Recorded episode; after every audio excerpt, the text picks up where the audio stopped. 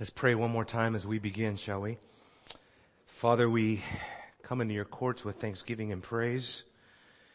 We want to speak wonderful things about you because you are our God, as Psalm 78 says, who alone does wonders. And Lord, we, you have done the greatest marvel of all, which is our redemption as you've brought us to Mount Zion, to Jesus, to the sprinkled blood, to the city of the living God.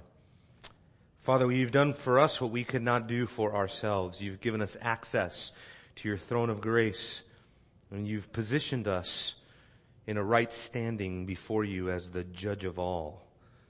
We ask your help now, Lord. We pray that you would give us a glimpse of the beauty and the glory of this new covenant.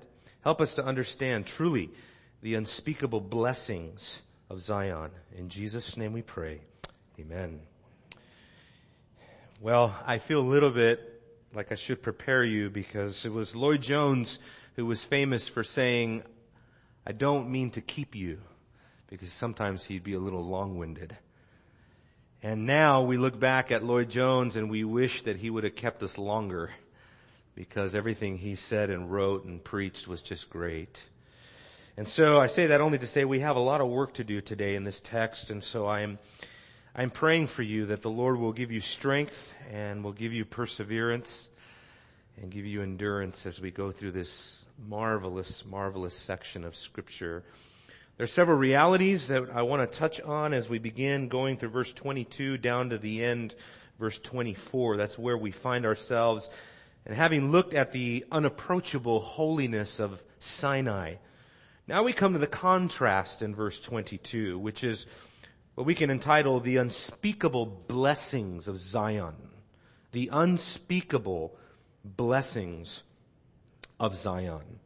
We saw Sinai and what it was and what it symbolized and two things were really manifested to us there as we looked at Sinai. First, we understand that Sinai represents a revelation of God who desires to dwell with his people. That's what Sinai tells us. It also tells us that although God did reveal himself, he did at the same time conceal his glory coming to us in a dark cloud and gloom and, and coming to us in a mountain that could not be touched. So there is at the same time a revealing and a concealing of the glory of God. But now we arrive at the place that was always anticipated but was never fully comprehended no prophet ever said what the book of Hebrews now declares. No prophet of God ever declared so boldly, you have come to Mount Zion. No longer are we simply left to the shadows of the past in Jesus and in the new covenant. Now we have been ushered into the reality of the eschaton itself, and that requires some explanation. What is, what is all of this saying? How do we summarize what we're looking at as we go from Sinai to Zion and everything in between that's going on here in Hebrews? This is a sentence that I'm going to repeat for the next three weeks. That what we find in the blessings of Zion is ultimately reflecting one great redemptive reality and it is this.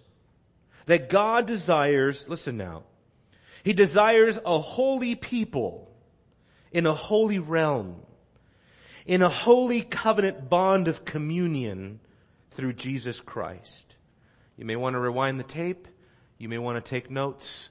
You may want me to read it again and I will. It's this is what Sinai to Zion is re- revealing to us. That God desires a holy people in a holy realm, in a holy covenant bond of communion through Jesus Christ. I just gave you a summary of biblical theology from Genesis to Revelation. That sentence right there has taken me 20 years to really grasp and to summarize what is the Bible about?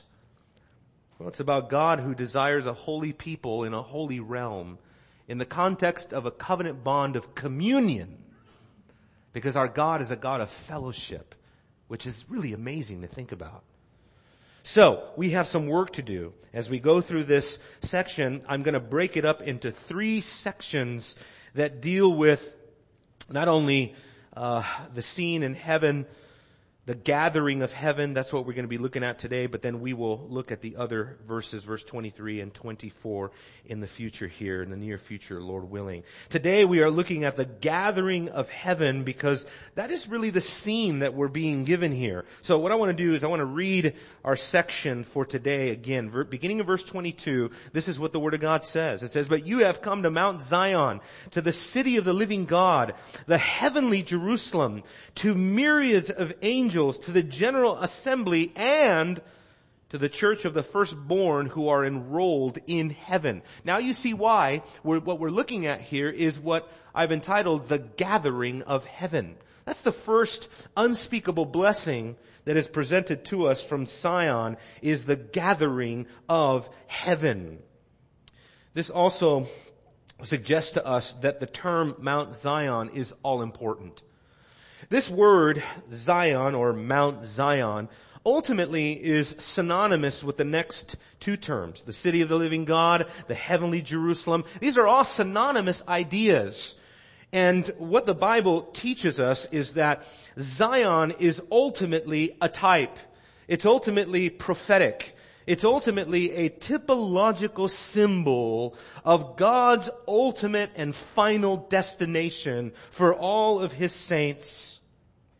And the imagery of Zion really began at the Garden of Eden. If you do the work, you can actually see that. That's why uh, in the Old Testament, Zion and Eden are often put in the same context, because as some have suggested, what Zion ultimately typified was something of a vertical tabernacle, we could say. A vertical temple of God. Let me just read to you Isaiah 51 verse 3. It says, the Lord will comfort Zion. He will comfort all her waste places and her wilderness he will make like Eden. In all her deserts like the garden of the Lord. Joy and gladness will be found in her thanksgiving and the sound of melody. See, we could ask the question, why Mount Zion? Why did God choose that as his typological landmark? Why not just the plains of Moab or why not the ocean or a river or a tree? Why a mountain? Meredith Kline says that Zion's typology is a vertical cosmic axis of the kingdom of God. Wow. He says, you, he gets that from that? Yes, because what's going on in Eden, which is a type of Zion, is that God has constructed a temple. And we are told in the book of Ezekiel that, that Eden was on a mountain. We typically don't think of it that way. But it's on a mountain because it was ultimately a symbol and a type of Zion itself. So it has a tra- a redemptive trajectory that points us heavenward. Now, I think in order to understand more comprehensively what Zion is all about, let's look at these synonymous terms and let's look at the gathering of heaven and what Zion is all about. Number one, I want to talk, well, I want to talk about three things. Number one, the city that we're gathered to. Number two, the angels that surround us. And number three, the church that we belong to. Number one, the city that we are gathered to. See, the new covenant brings us in contact with what the Bible calls the city of the living God or the heavenly Jerusalem. Same thing. Should also mention the nature of this relationship at the outset. We're talking here about our positional righteousness before God. When the author of scripture is telling us, you have come, understand that this is in the present tense. It's not the future tense. He's not saying one day you will arrive at Mount Zion. That would seem to make much more sense. Because after all, we could stand here today and say, well, it doesn't feel like we're at Mount Zion right now doesn't feel like I'm in the, the city of the living God. I don't feel as if, and I don't see the New Jerusalem. But the author of scripture put it in the present tense verb for a reason. He says, you have come. Not you will come. And so this is what theologians call realized eschatology, a really what is also known as the already not yet of scripture. To put it in Pauline language, this is what we call positional righteousness or our positional standing before God. It's no different. Here, turn in your Bibles with me and I want to show you other places where the same exact phenomenon is used but of different aspects of our salvation. For example, Ephesians chapter 2 verse 4. It says, but God being rich in mercy, because of his great love with, with which he loved us, even when we were dead in our transgressions, he made us alive together with Christ. By grace you are saved. Now watch this now. And he raised us up with him. And he seated us with him in the heavenly places. And you might say the same thing in this text that you do of Zion. Well, it doesn't seem as if I'm seated with Christ in the heavenly places. After all, I'm sitting at Heritage Grace. This is a perfect example of realized eschatology so that positionally, because of your union with Jesus Christ, it is in God's economy as if you are already sitting in heaven with Christ. Isn't that so glorious? The language intensifies. Look at Romans chapter 8. This is perhaps the strongest that the language gets. In Romans chapter 8, beginning of verse 30, the author speaks of heaven and I guess our glorified state in the past tense as if it's a done deal. He says, these who he predestined, he also called. And these who he called, he also justified. And these whom he justified, he also glorified when you could say, I don't feel glorified. and that's because of course what the, what, what Paul is saying here is there's, there's an already not yet tension to our personal eschatology. Positionally, because of our union with Jesus Christ, Philippians chapter 3 says, we are citizens of heaven. Colossians tells us we have already been transferred into the kingdom of his beloved. And on and on and on it goes. Whether we're talking about the consummation of the ages, which is mentioned already in Hebrews chapter 9 verse 26, and Paul talks about that in 1 Corinthians 10. Or if we're thinking about the arrival of the new creation, 2 Corinthians 5:17, he who is in Christ is what? A new creation. A new creation. The new covenant brings us into the sphere of future blessings. And we enjoy those future blessings here and now at the same time that we are longing and that we are hoping for them. This hope begins right now. We long for the heavenly city that we are already presently belonging to. It's really remarkable what he has done here. The city of the living God, the heavenly Jerusalem. Now obviously the reference to the city of the living God and the reference to the new Jerusalem has already in a sense been referred to. Look back in your Bibles with me. Just, just just go back a couple chapter or one chapter, chapter 11. Go back to verse 9 and 10 and then we're going to look at 13 through 16 because this is all referring to that heavenly country that all of the people of God in the past, the patriarchs and the prophets and all of, and everyone, the great cloud of witness, this is the same thing that they were longing for. It says in verse 9, by faith, alien, uh, uh, uh, Abraham, he lived as an alien in the land of promise as in a foreign land, dwelling in tents with Isaac and Jacob, fellow heirs of the same promise. For he was looking for the city which has foundations and whose architect and builder is God. They are longing for Mount Zion, for the new Jerusalem, for the city of the living God, whose architect, whose architect and whose builder is God. Look at verse 13. All of these died in faith without receiving the promise, but having seen them and having welcomed them from a distance. You see, the people of God, even back in the patriarchal times, they had an eschatological worldview. They were looking ahead, looking forward. Boy, we need that today. So easy to be overwhelmed by what you see around you that you lose sight of the greater vision that you need to fix your eyes on that distant land.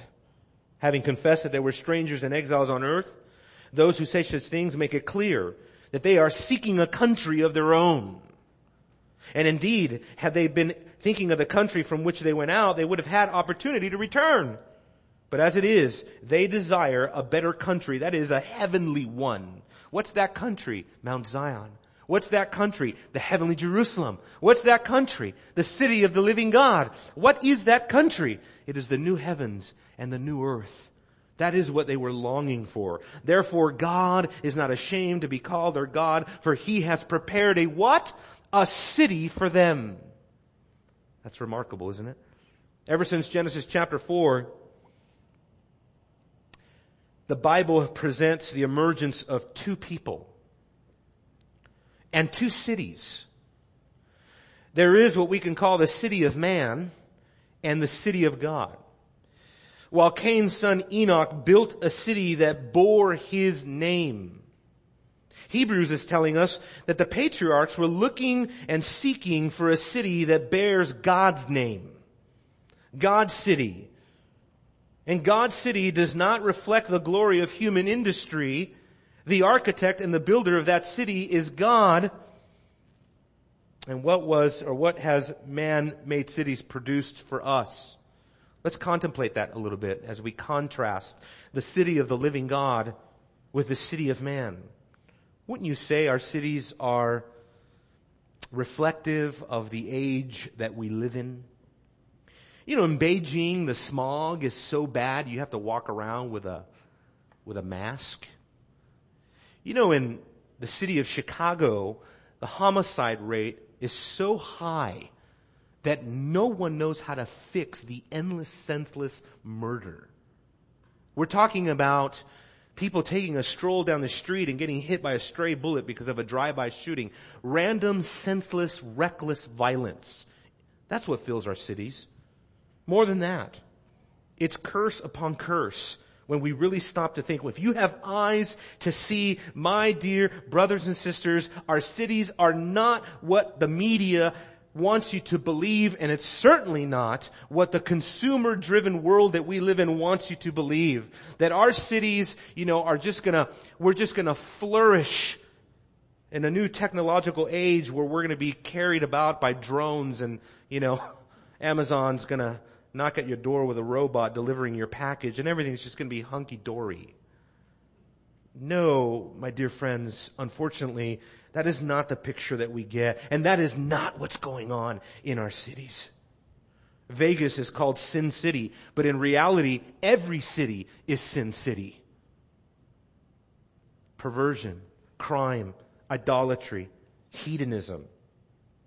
I mean, my next door neighbor has a pagan god, Ganesh, in the middle of his lawn. Because he came from India and he's importing Hinduism and now I live next door to a pagan idol. I mean, our cities are full of idolatry. And if it's not a wooden stone idol, it's the idol of materialism. It's the idol of greed.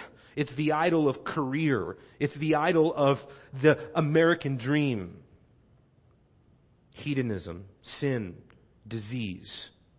It's all in our cities so that our cities languish and strive under the futility of a life under the sun, as Ecclesiastes says. God's city, however, is quite different.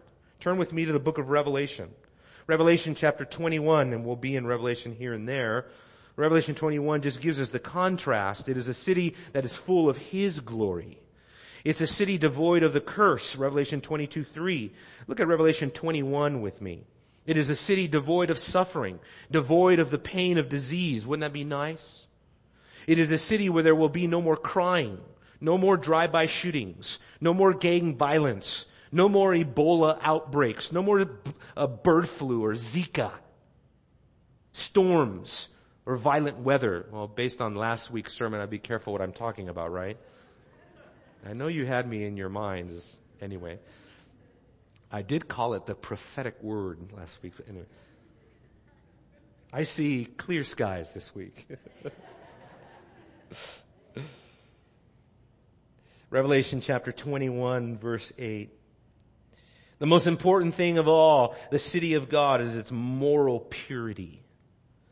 But for the cowardly and the unbelieving and the abominable and the murderers and the immoral persons and sorcerers and idolaters and all liars, their part will be in the lake of fire that burns with brimstone, which is the second death. Wow. Nothing abominable will enter into God's city. It will all be put out. You know, you've been following the political climate here in the last year or so, you saw that WikiLeaks is, uh, is a group, Assange or whatever his name is, who leaks out different, what seems to be more along the lines of classified or private information. He leaked out a email of Hillary Clinton's campaign manager, Podesta, where in this letter, he articulates a desire to go to a satanic ritual. Huh? You're telling me that the, the, the, the, the, the campaign manager of one of the would-be presidents of the United States is writing in an email how he's looking forward to a satanic ritual party? We live in a wicked, evil, detestable world, brothers and sisters. Nothing abominable will be in God's city. A life spent toiling in the city of man will lead to despair, to disillusionment. It, it will lead you to, to be grasping after the wind. I read an article on BloombergView.com that was chronicling the rise of the of death of uh, of um, of money traders. These are stockbrokers that are leaping out of buildings to their death because their financial dealings didn't go as planned, because the immense financial and fiscal pr- pressure that their bosses put on them to maintain the wealth of someone else. This is what goes on in the city of man. You have people that pursue what will never satisfy them. And that is the opposite of what you find in God's city. Look at Revelation chapter 7. Now Revelation chapter 7, I must tell you, it's an interesting chapter because it is a parallel to the new heavens and the new earth that you find in Revelation chapter 21. This is very problematic for premillennialists because in Revelation chapter 7, you have the coming of Christ and immediately following a reference to the new heavens and the new earth. Very interesting. Look at chapter, uh, I know now I, I spun you all out in the controversy, eschatology. I'm just pointing out the obvious. In Revelation 7 verse 13, it says, Then one of the elders answered and said to me, These are, uh, the, these who are clothed in white robes are, who are they? And where have they come from? And I said to him, my Lord, you know. And he said to me, these are the ones who have come out of the great tribulation and they have washed their robes and made them white in the blood of the Lamb. And for this reason they are before the throne of God and they serve him day and night in his temple, which by that time is a cosmic uh, te- temple. It's a cosmic temple that expands as far as the universe and the new heavens and the earth will be, where God really is the temple. He who sits on the throne will spread his tabernacle over them. Watch this now. In God's city, they will hunger no longer. They will not thirst anymore, nor will the sun beat down on them. That's a, that's a apocalyptic imagery of, ultimately wisdom imagery of the futility of life. You ever feel like that? Week in, week out? Maybe you spend time in traffic. Coming from Southern California, let me tell you, we spend time in traffic. Even going back to the Shepherds Conference with MacArthur, sometimes I snap a picture of the traffic and I send that to my wife. I say, California hasn't changed. Look at where I'm at. a 405 and you're sitting there for two hours. No, you will not be beat down by the futility of the sun, nor any heat, for the Lamb is the center of the throne, and it says there will be there he will be their shepherd and will guide them to the springs of the water of life and God will wipe every tear from their eyes. The spring of the water of life just symbolizes that when we go to the city of God, we will encounter the all-satisfying experience of eternal life. We, it will be life upon life, refreshment upon refreshment. We will be replenished. We will never weary. We will never falter. We'll never be tired. We'll never be exhausted from work. We will never get a migraine from looking at the computer for too long. You will never be uh, overcome by your cruel boss at work. You will never be agitated by coworkers. You will never have road rage. You will be eternally satisfied by the waters of life. And oh, we want to make our cities like this, don't we? You ever seen a city that they build, a new city, that's just chaotic and just a mess? Of course not. We try to make our cities paradisical. We put fountains and trees and flowers. We like nice architecture and we try to make our cities look beautiful and cobbled stone intersections to try to beautify our surrounding. Why? It's in us. We long for beauty. We long to be in paradise. We want to be in the garden. And that imagery has been completely, radically twisted and perverted by this world. We can stay all day on this, but we can and we must go on. Like I told you, I don't want to be like Lloyd Jones, but it's so exhausting. We'll come back to that. Let's look at the next thing. Not just, not just looking at the city uh, that we are going to or that we are gathered to, but next the angels that surround us. Now we begin to look at the environment that we will be in. And I want to point out several things here. Number one, notice the reference to the myriad of angels, as it says there in verse 20, verse 22, the heavenly Jerusalem, to myriads of angels, and look at verse 23, to the general assembly. Now, any good commentary on the book of Hebrews or any grammar or lexicon will tell you that the word here, it's translated general assembly in the NASB. Really, panugere is one word that means something like festival gathering. And so the debate is, does this go with the angels or does this go with the, with, with, with, with the church, the reference to the church? The church of the firstborn. I think it goes with the angels along with most commentators. And if that's so, it means something like this. Uh, uh, Hendriksen, William Hendriksen translated it as, as myriads of angels in joyful assembly. Something like that. In festal gathering. Okay? And I only point that out to see that what we're going to get from this is a picture, an angelic picture that reminds us of our heavenly gathering, of our surroundings, and what it teaches us. It teaches us three things. You ready? Number one, the myriad of angels teaches us the, about the absolute transcendent beauty of heaven. You see, here in our world, in our cities, we want pictures of angels. You go down to Mardel's and what do you see? Little angel figurines that they sell and pictures of angelic hosts around the throne and things like that. But think of it this way, dear folks. In heaven, there are no picture frames. There are no sculptures. There, there's no pictures of angels hanging around. We have the angels there. Think about that. And if that doesn't impress you, Think about what happened at the resurrection when, when an angel sh- decided to show up and it said he was so brilliant and so bright, the comparison was to the brightness of lightning.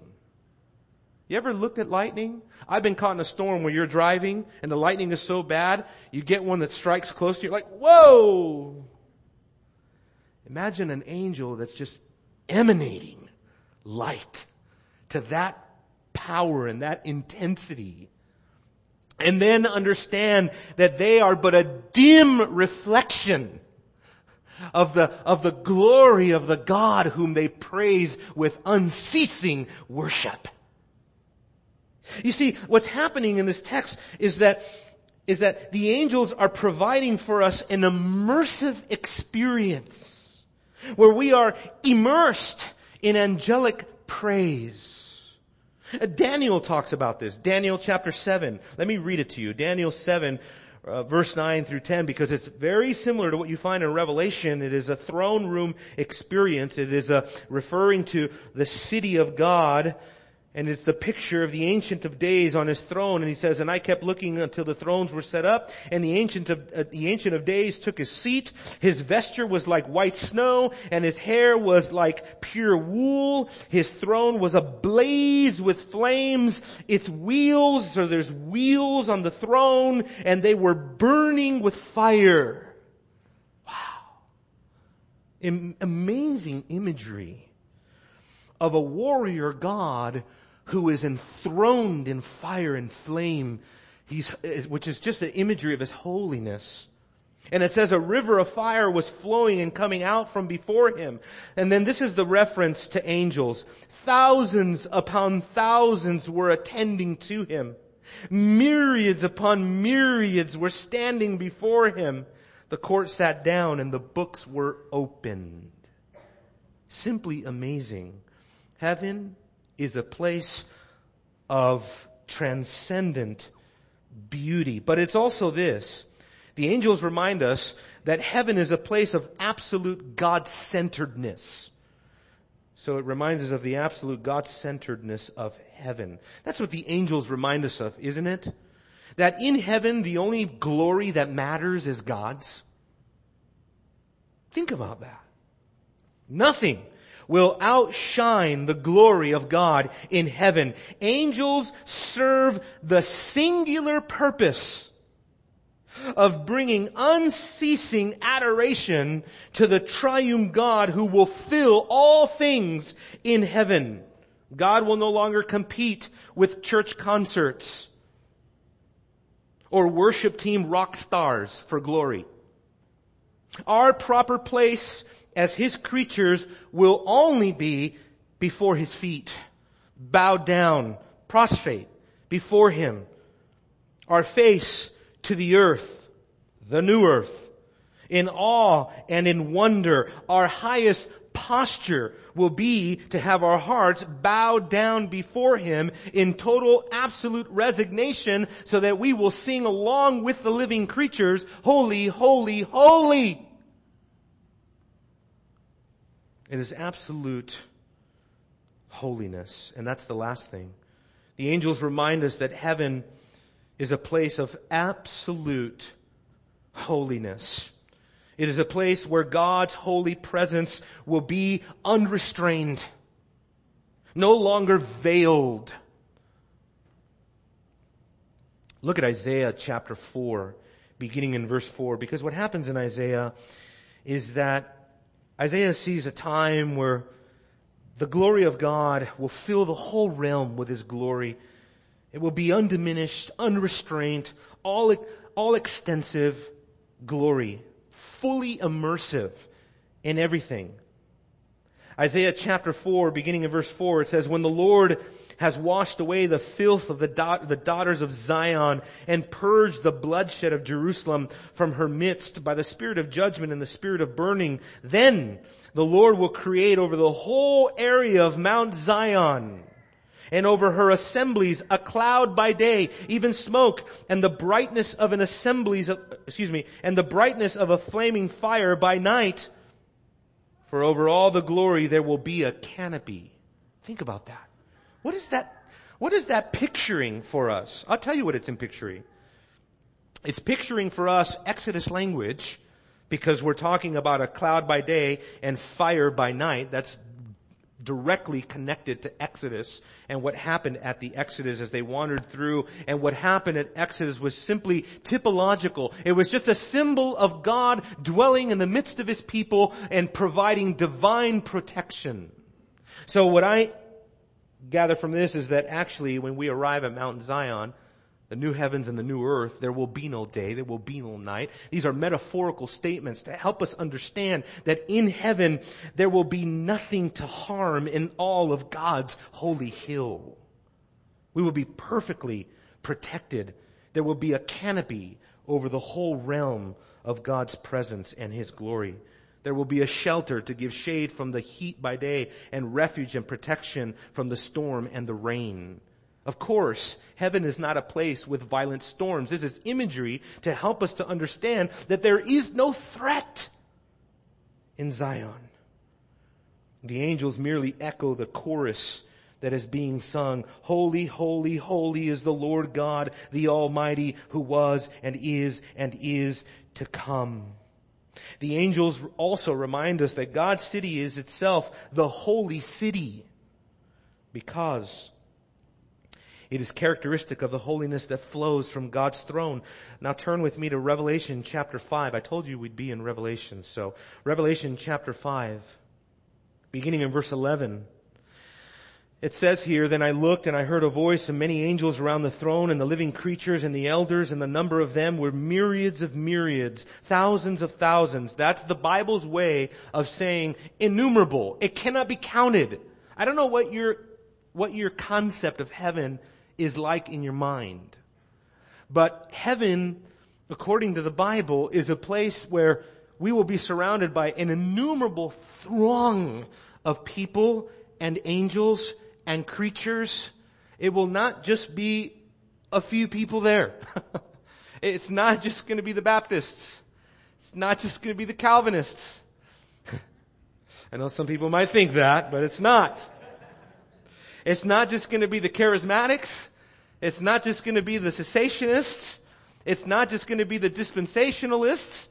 It may not be just the covenantalists, but it's going to be the total Catholic Church, universal in all of its scope, those who possess genuine saving faith, the elect from all ages, from Genesis to Revelation, myriads of myriads, thousands of thousands, and we will sing, worthy is the lamb that was slain to receive power and riches and wisdom and might and honor and glory and blessing and every created thing beyond the people.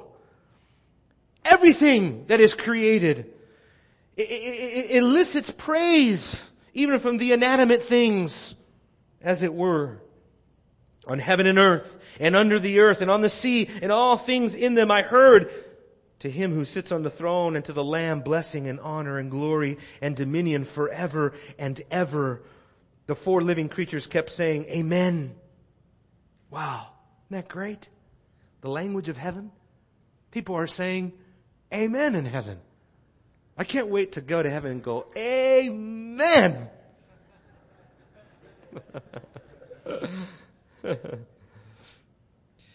and the elders fell down and worshiped. Speaking of elders brings us to our last point. Not just the city we're gathered to, not just the angels that surround us, but lastly, the church we belong to. The church that we belong to. This is the final component. The new covenant ushers us into the redeemed people of God, referred to as the church of the firstborn who are enrolled in heaven. Now, this is what I mean by stay with me now. Don't check out yet. You can check out when we start fellowshipping. but not yet. Uh, because we need to focus on a couple of things. There are some terms here that are very important for our hermeneutics. Because the word assembly, ecclesia, the word firstborn, prototokon, and the word enrolled, and that's a really long Greek word, um, those terms are directly borrowed from the Old Testament text. Matter of fact, you find these equivalents in the Septuagint when you're looking, when you're going from Hebrew to the Greek Bible, you see that this is the derivative. Is that he's, you know, uh, Acts chapter 7 speaks of the, the, the ecclesia that was in the wilderness. Well, that's the word that just means church. So there Stephen is talking about the church in the wilderness. And, and, and when, when he uses the word firstborn, this needs explanation. Because in Colossians chapter 1, Jesus Christ is called the firstborn. There's a slight difference. In Colossians, it's prototokos.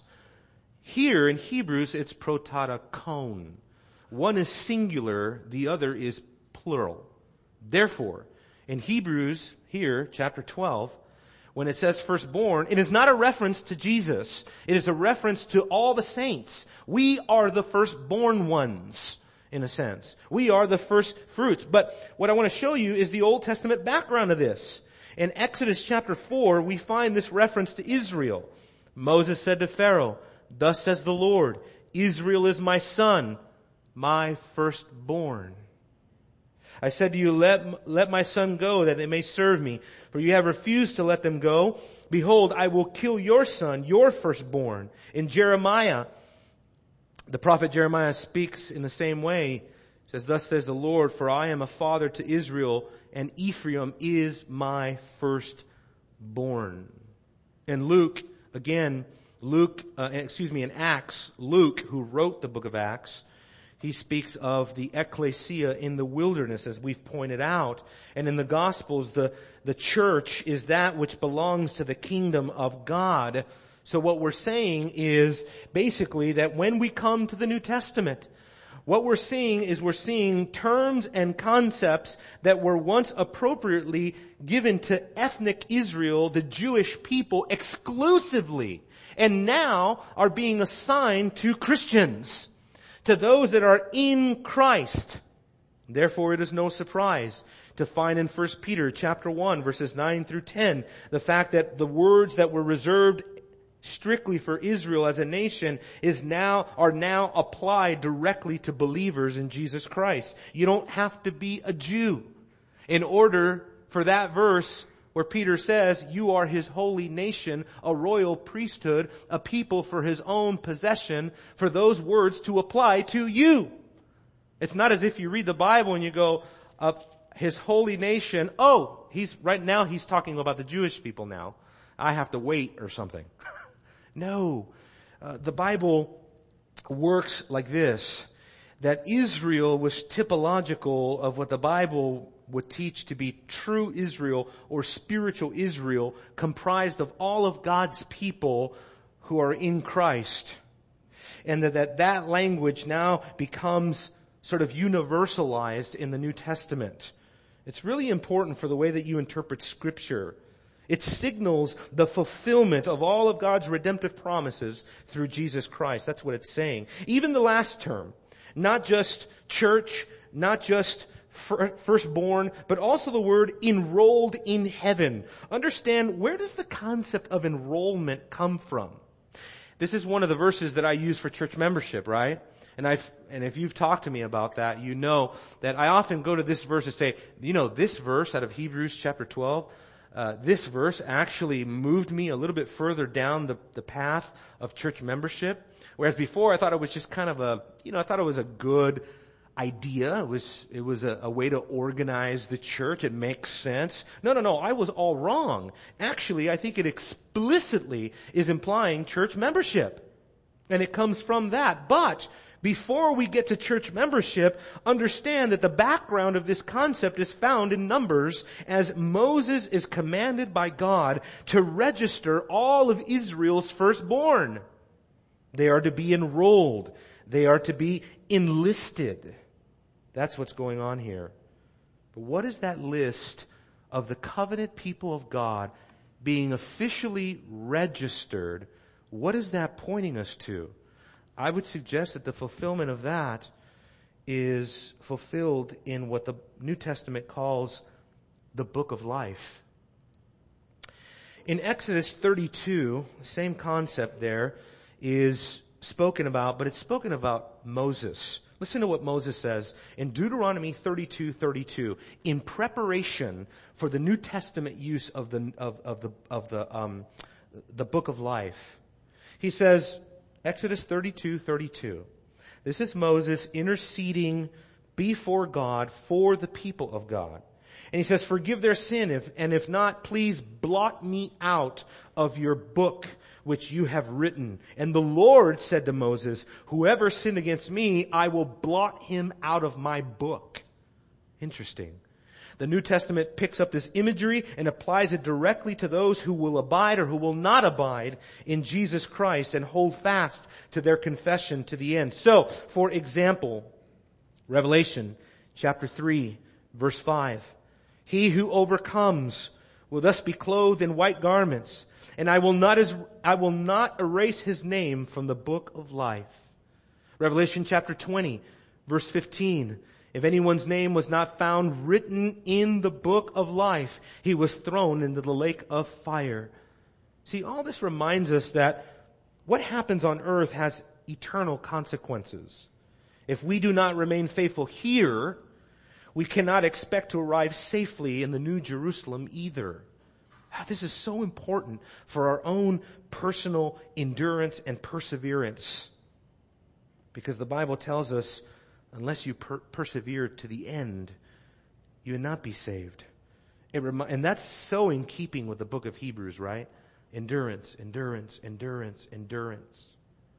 It reminds us that our desire should be to strive to conform our lives to God's commands, knowing that God is preparing for us a heavenly abode in the city of God that is devoid of sin. It also reminds us that our worship is precious in God's sight. He cares about the purity of our worship because he surrounds himself with innumerable angels who will never cease to proclaim his holiness. The city of God also reminds us that the heavenly Jerusalem is not built by human hands. There has never been and never will be the sound of human industry so that when we arrive in our heavenly gathering, we will only serve to illustrate the glory of God, not our own. We are citizens. We are not builders. Paradoxically, heaven will be a place devoid of vainglory, devoid of conceit and pride and selfishness but get this. At the same time, heaven will be the place where pe- the people of God will be utterly content, completely fulfilled, eternally satisfied. The blessings of the new covenant, finally, brothers and sisters, are an invitation. And if you are not in the new covenant, if you're not in Christ, if you're not saved, the new covenant reminds us that this is an invitation to come. I'll end with this. Revelation 22, 17. The Spirit and the bride say, come.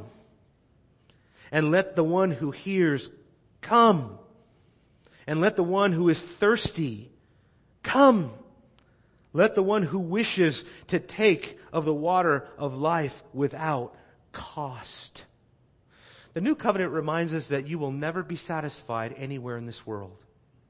It is, as Augustine said, our hearts, O oh God, are restless until we find our rest in you.